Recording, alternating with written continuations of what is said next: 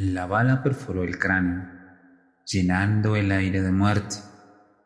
El asesino estaba convencido de la eficacia de su plan, encarar a su víctima, liquidarla de un solo tiro y desaparecer.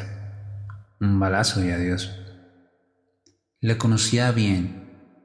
Llevaba una existencia suficientemente rutinaria para ser estudiada, cual si fuera un insecto de hábitos irracionales. Le fue fácil seguirlo en cada uno de sus actos. La salida diaria al trabajo, la monotonía de la oficina y el retorno cada noche al frío cuarto donde vivía. Los días al pasar le permitieron al asesino planear sus movimientos y fundamentar su crimen. Una razón única y poderosa lo justificaba. Ese tipo, esa patética criatura debía morir. Su vulgaridad y su mediocridad exigían ser erradicadas, ya no solo como una purgación, sino como un acto piadoso.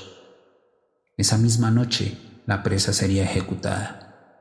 Con sigilo entró en la habitación y se refugió en la penumbra. En su mano sostuvo el arma cargada con una sola bala. Tan seguro estaba de su éxito que no se molestó en desperdiciar municiones.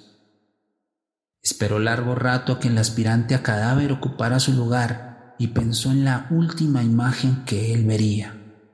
El rostro largo y triste, la cabeza rasurada, la ropa gastada y limpia.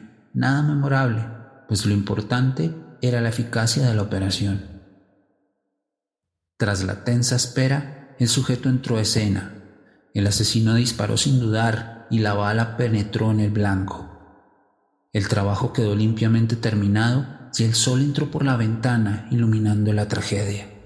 Por la mañana encontraron el cuerpo sin vida frente al espejo quebrado. Una sola bala hallaron alojada en la cabeza de ese joven desgraciado. El informe policial señaló simplemente que había sido un suicidio perfecto.